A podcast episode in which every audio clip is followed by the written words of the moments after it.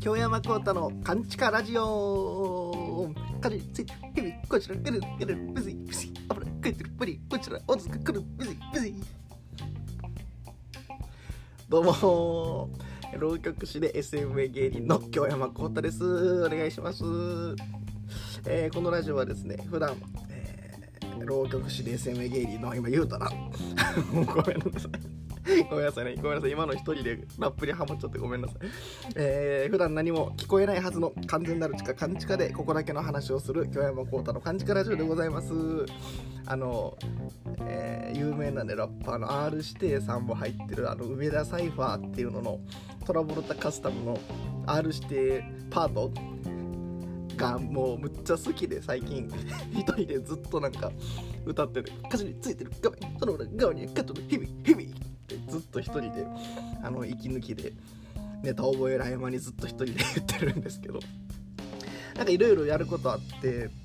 前から言ってたけど町田光さんのパンク侍切られて候の、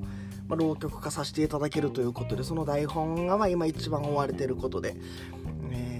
その公演自体もありがたいことにもうそれはやっぱりねすぐ完売しまして、すごいですね。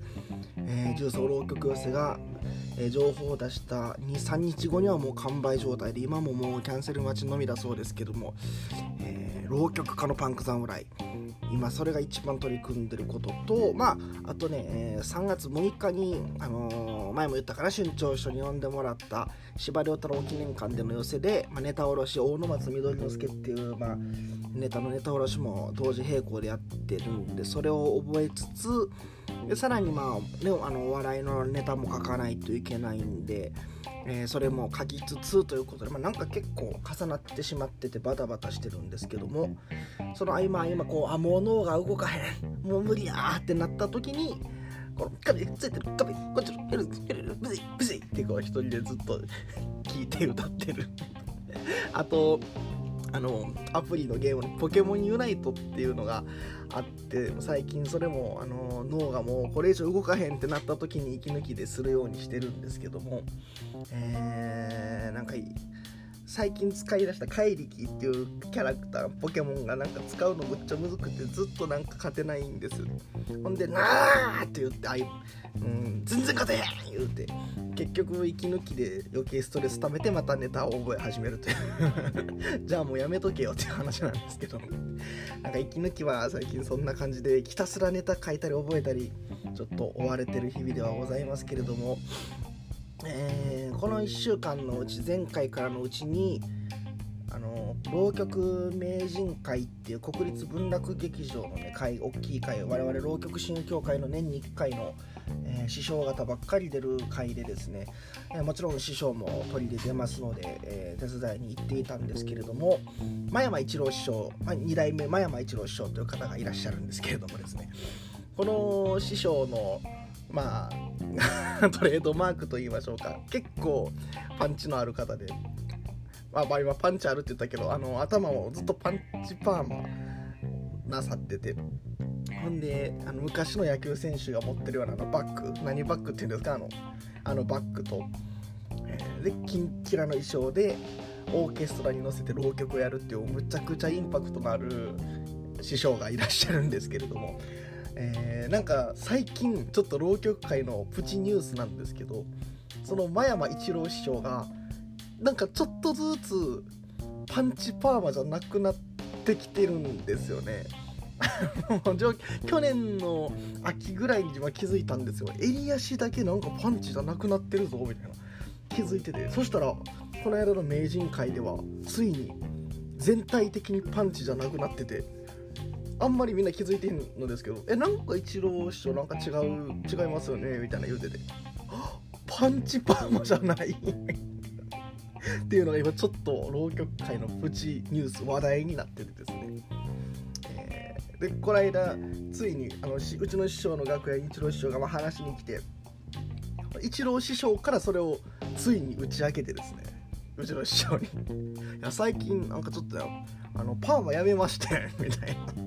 うわほんまやみたいな、うちの師匠もいやそれあかんで一郎さん和山一郎といえばパンチパーンはないのかな。お客さん、楽屋見舞いに来たお客さんとかも今後分からんで、一郎師匠どこですか言うでパンチパーマやから、あ、一郎師匠って言うねんから、トレードマークやから絶対パンチパーマやめたらあかんでってむちゃくちゃ半笑いで言ってました師匠悪そうだから結構今浪曲界の一大ニュースでございますんで、もし見に来たお客さん、一郎師匠のちょっと髪見てみてください。パンチじゃない、若干変わってるんですよね。いじってないですよ、いじってないですよ、これ言っとくけど、事実を言ってるだけで、全然そのいじってるとかじゃないんですけども、むしろ素晴らしい髪型だなと日々思っている次第でございますけどもですね。あと、そうだ、なんかツイッターになんか自分甘いの食べないんですけど、酒ばっか飲んでて、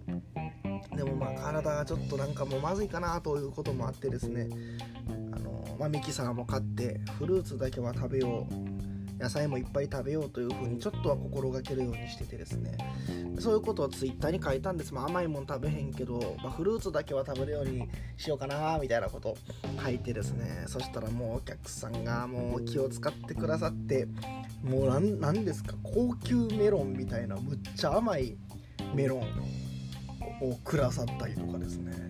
あと、その名人会も差し入れでむっちゃなんか立派なイチゴを1パック700、800するやろなみたいなのを何パックももらってしまって、ちょっと、気使ってもらって申し訳ないなと思うんですけど、おかげさまで最近朝のスムージーがむちゃくちゃ充実してます。むっちゃ美味しいスムージーを毎日飲んでます。ありがとうございます。でもなんかもう本当に分かるんですよね、自分の内臓が、胃腸と肝臓がもう勘弁してくれって言ってるのを感じるんですよね。なんか飲んでても、前やったらもう底抜けにどんどん飲みたくなるのに、なんか最近しんどくなるし、前飲んだらもう飲んだだけお腹空いて食べてまうみたいな感じやったけど、飲んだらもうなんか最近食べれへんくなってきたし、年じゃないでしょまだ20代ですから、年とかじゃないと思うんですけど、ちょっとね、まずいんちゃうかなということもあって、健康診断とかちょっとそろそろ受けようかなと本気で今思ってるところですけれどもね、親にそれ言ったんですよ。すぐそれはもう食生活も悪いやろうし、健康診断ね、自営業ですから、我々個人事業主かですから、芸人はそんな会社から受けさせてもらえへんから、自分で受けなあかんから今すぐ受けた方がええでってうちの母親も言ってて、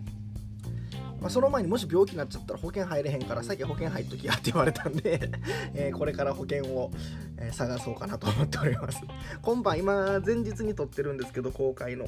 今晩が夜浪曲三昧、浪曲ナイトという舞台があるんで、舞台終わったら保険を探そうかなと思っておりますけどもね。そんなんで運動も一応最近してるんですよ。前も言いましたけど、まずテニスですね。でテニスはその友達と2人で行ってて、で北港北港って書いて大阪の北港、行ったことなかったですけど、ユニバーサル・スタジオ・ジャパンの方ですよね。あっちのテニスコートに毎週友達と週に1回、朝テニスしに行っててですね、でも毎回なんか車で行くんもあれやし、乗せてもらうもあれやし、いちいちコート代もかかるし、駐車場代もかかるし、なんかとこないかなって近所で探したら、うちの近所の公園になんかテニスコート、公園のコートがあるんで、ほんでなんか管理してる事務局に、公園の管理事務局に電話したら、3月何日に近くの〇〇会館っていうところに夜6時に来てもらったら、そのコートを利用する抽選とかそういう会議がありますんで、それに参加してもらえればテニスコートを抑えれますって言われたんで、今度行こうかなと思うんですけどね。タダで使えるみたいですからね。おじいちゃんおばあちゃんの中に一人紛れて浪曲師がテニスコートを抑えに行くことになるんだろうなと思っておりますけれども、本当にね、運動大事ですから。あとそうだ、モッチャリーズが始まりますよ、3月。ほぼ毎週月曜日朝一で、草野球上方落語家のチームモッチャリーズに入れてもらってるんですけれども、3月からまた、シーズンが始まりますんで、そちらも運動になるかなと思ってます。先日染八兄さん、林家染八兄さんという落語家の先輩から、その人もモッチャリーズのメンバーなんですけど、キャンプしましょうということでですね、誘っていただいて、ほんでスポッチャでむちゃくちゃバッティング練習もしましたんでね。でもまあノリでなんか染八兄さんとはサイゼリアにご飯に行こうっていうだけだったんですよ。だからなんかあ全然飲んでって言ってくれたからワインとか飲んでたんですけど、急に染八兄さんが後輩のロシオ君とキュウ君を誘って、今からスポッチャ行こうみたいな言い出して、いやいいけどもう自分もう寄ってますよ、もうボールもちゃんとなんかフラフラしながら見えへん状態でバッティングしたんで、あんま練習になってへんような気がしますけれどもね、まああんまり飲酒した後の運動はダメでございますんで、結局飲んでるやないかいね。ダメです。酒もほどほどに、健康にちょっと、ここからしばらくしていきたいなっていう、そんな京山浩太です。はい、お便り事前に募集しておりまして、あなたが見かけたことのある有名人教えてくださいということなんですけれども、ラジオネーム73、チャン・グンソクのライブを見に行った帰りに駅でチャン・グンソクを見かけました。心臓が止まるかと思いましたと。なるほどね、チャン・グンソクいましたね。韓国のなんか役者と歌手との人ですよね。なんかマッコリかなんか CM とか昔やってた方ですかね。あんまりまあその当時テレビで見てなかったんですけども、小学生の時は祖父母と住んでてあんまりテレビ見れなかったんであんまり知らないんですけども、歌手とか役者のファンじゃあファン気質じゃないんですよね。なんか追っかけたりしたこともないし、まあなんかそのすごい人やなということでこう例えば音楽コピーしたりして勉強したりとかまあありますけど、これいい役者の人やなと思ったりとかはありますけど、あんまりファンとして追っかけることは、まあ、ファン気質ではないんだろうなと思うんでわからないんですけども、まあでもやっぱり一番好きなのはまあね、篠原涼子さんですね、もちろん。あとまあ男性歌手で言ったらエレファント歌手マシの宮本浩次さんはよく曲聴きますね。いい曲やなって思ったりして、篠原涼子さんも別にその普段の篠原涼子さんって意外とこうなんていうかキャピキャピしてるとか可愛らしい感じじゃないですか。そういうところはあんまり実は見たくなくて、そのアンフェアとか派遣の品格とかみたいなちょっとサバサバしたというか、そういう篠原涼子さんがいいんで、ドラマの中の篠原涼子さんですかね。そういう意味ではなんかサバサバした、最近はなんかカリナさんがまたテレビ出だしてなんか嬉しいです。自分カリナさんも結構好きで、強めの人がいいんでしょうかね、強めって言っても神取さんとかバイオリニストの高島さんとかそこまで神取忍さんとかそういうことではないんですけど、強めの人がいいですかね。はい次、ラジオネームさとぽんさん。はい、我が輩があったこと、我が輩、まあ、触れません、突っ込みません、我が輩があったことがある芸能人なんですが、若いやる気さんです。かっこ笑い。かっこ笑いの意味は分かりませんけど、いつも森脇健児さんのシンデレラエクスプレスの渡辺さんのトークイベントなどで遭遇します。やれやれ。かっこ笑い。かっこ笑いはよう分かりませんけど、しかも端午の節句に食べるちまきに対して生粋の大阪人はちまきを皮を剥かずに丸ごと食べるというわけのわからない妙なこだわりを持っています。やれやれ苦笑。いやもう突っ込みませんけど、それに関しては若いやる気兄さんはこないだちょうど塚本のお笑い演芸クラブみたいなところで初めてご一緒させていただいて、なんかトークコーナーも一緒やったんですけど、なんか面白いこと言ってましたよ。昔地方営業で猿回しの人と一緒に営業に行って、で猿回しってまあね、猿と芸人さんとのこの掛け合いの芸ですよね。猿回しってもうやっぱ異常にウケるらしくて、地方営業みたいなところではその後やる気兄さんとか漫才やっても全然ウケへんぐらいボカーンって猿回しがウケるらしくて、もうそんだけウケるとやっぱり扱いも違うらしくてですね、猿回しの芸人さんと猿に対してもうむっちゃ豪華なこう幕の内弁当が出て、ほんで漫才師とか他の芸人の方が楽屋弁当バナナだったらしいです。嘘つけ嘘つけいやでもその話はちょっと聞いてて笑ってしまいましたけどもね、若いアルピニエさんまたでもベテランですからいろいろ勉強させてもらえたらなと思っております。私が初めて会った有名人はあれですね、元フュージョンバンドのカシオペアのベーシスト櫻井哲夫さんです。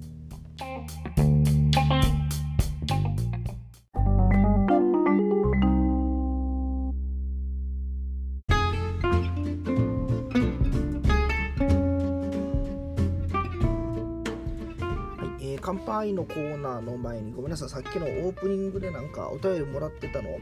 通読みを忘れてまして、ラジオネームグリーン47さん、会ったことがある有名人なんですけども、コロナが流行る前の年の12月14日実家のある赤穂での義士祭り、義士祭で、義士行列というのがあるのですが、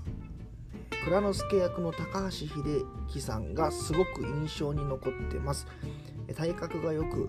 装束もよく似合っていてとてもかっこよかったですと。なるほど、赤穂といえば確かにね、もちろん忠臣蔵、12月といえばもう忠臣蔵でございますから、その赤穂浪士のその祭りで高橋秀樹さんがゲストで来るっていうのはなんか聞いたことがありますね。あの方もやっぱりなんかNHK でも日本の伝統芸能のなんですか番組のレギュラーでも出てますし、そちらの方面もかなり興味ある方、興味ある方って言ったら失礼ですよね、桃太郎侍ですからね。そりゃ興味あるでしょうねお詳しいことでしょう、それは体格がよく装束もよく似合っていてとてもかっこよかったですというね。そうですよね、体格もいいですね。親子揃ってサンドウィッチマンのグレープカンパニーですからね。それは体格がいいでしょうね関係ないですか。義士祭祭り、ごめんなさいどっちかわかんないですけど、せっかく赤穂浪士やし浪曲師呼んでほしいですよね。昔呼んでたようなことも聞いたことあるんですけど、特に自分播州出身やから、浪曲のネタ1個しか持ってないんやけど、忠臣蔵のネタ、別に自分じゃなくてもいいんで、浪曲師毎年ぜひ呼んでほしいですけどね。そして続いてそのままグリーン47さんからお便りいただいてまして、書いていて思い出しました。その祭りの次の日には加古川で幸田さんの独演会に行きましたが、あの時ですね、3歳の娘も一緒でした。おそらく小さな子供を連れて行くことを伝えずに連れて行ったのではないでしょうか。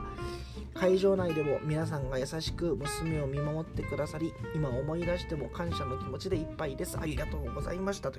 いやこちらこそもうありがとうございました。覚えてますね、12月15日にしました。加古川で独演会、私の地元でしましたけれどもですね、それ難しいですよね。小さいお子さんをその連れて行って、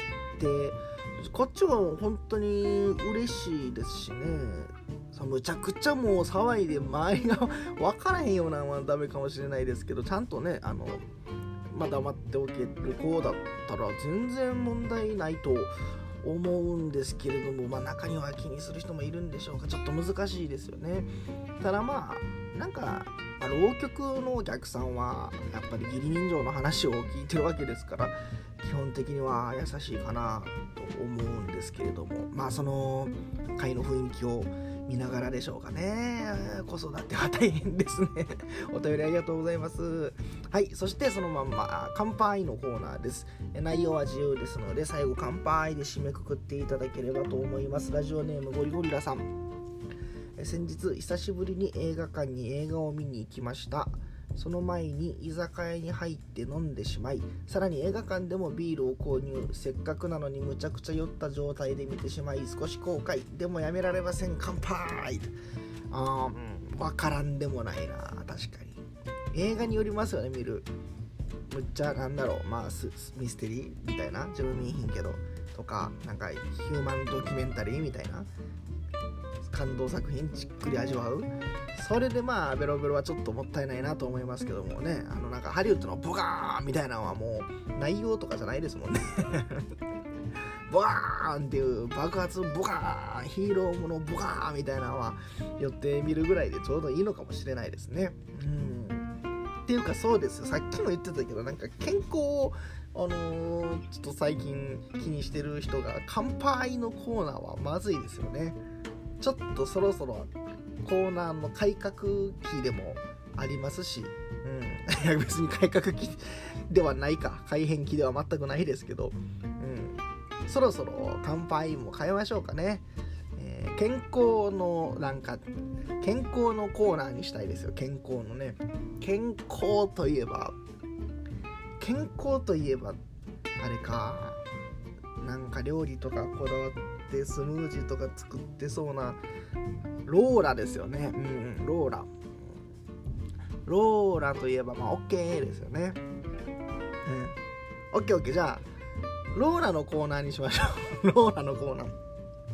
で最後は OK で締めくくるみたいな、全部間はローラっぽく読みますんで、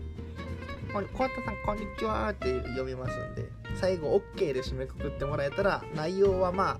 何でも OK です。OK です。次からローラのコーナーにしましょう。乾杯のコーナー以上でした。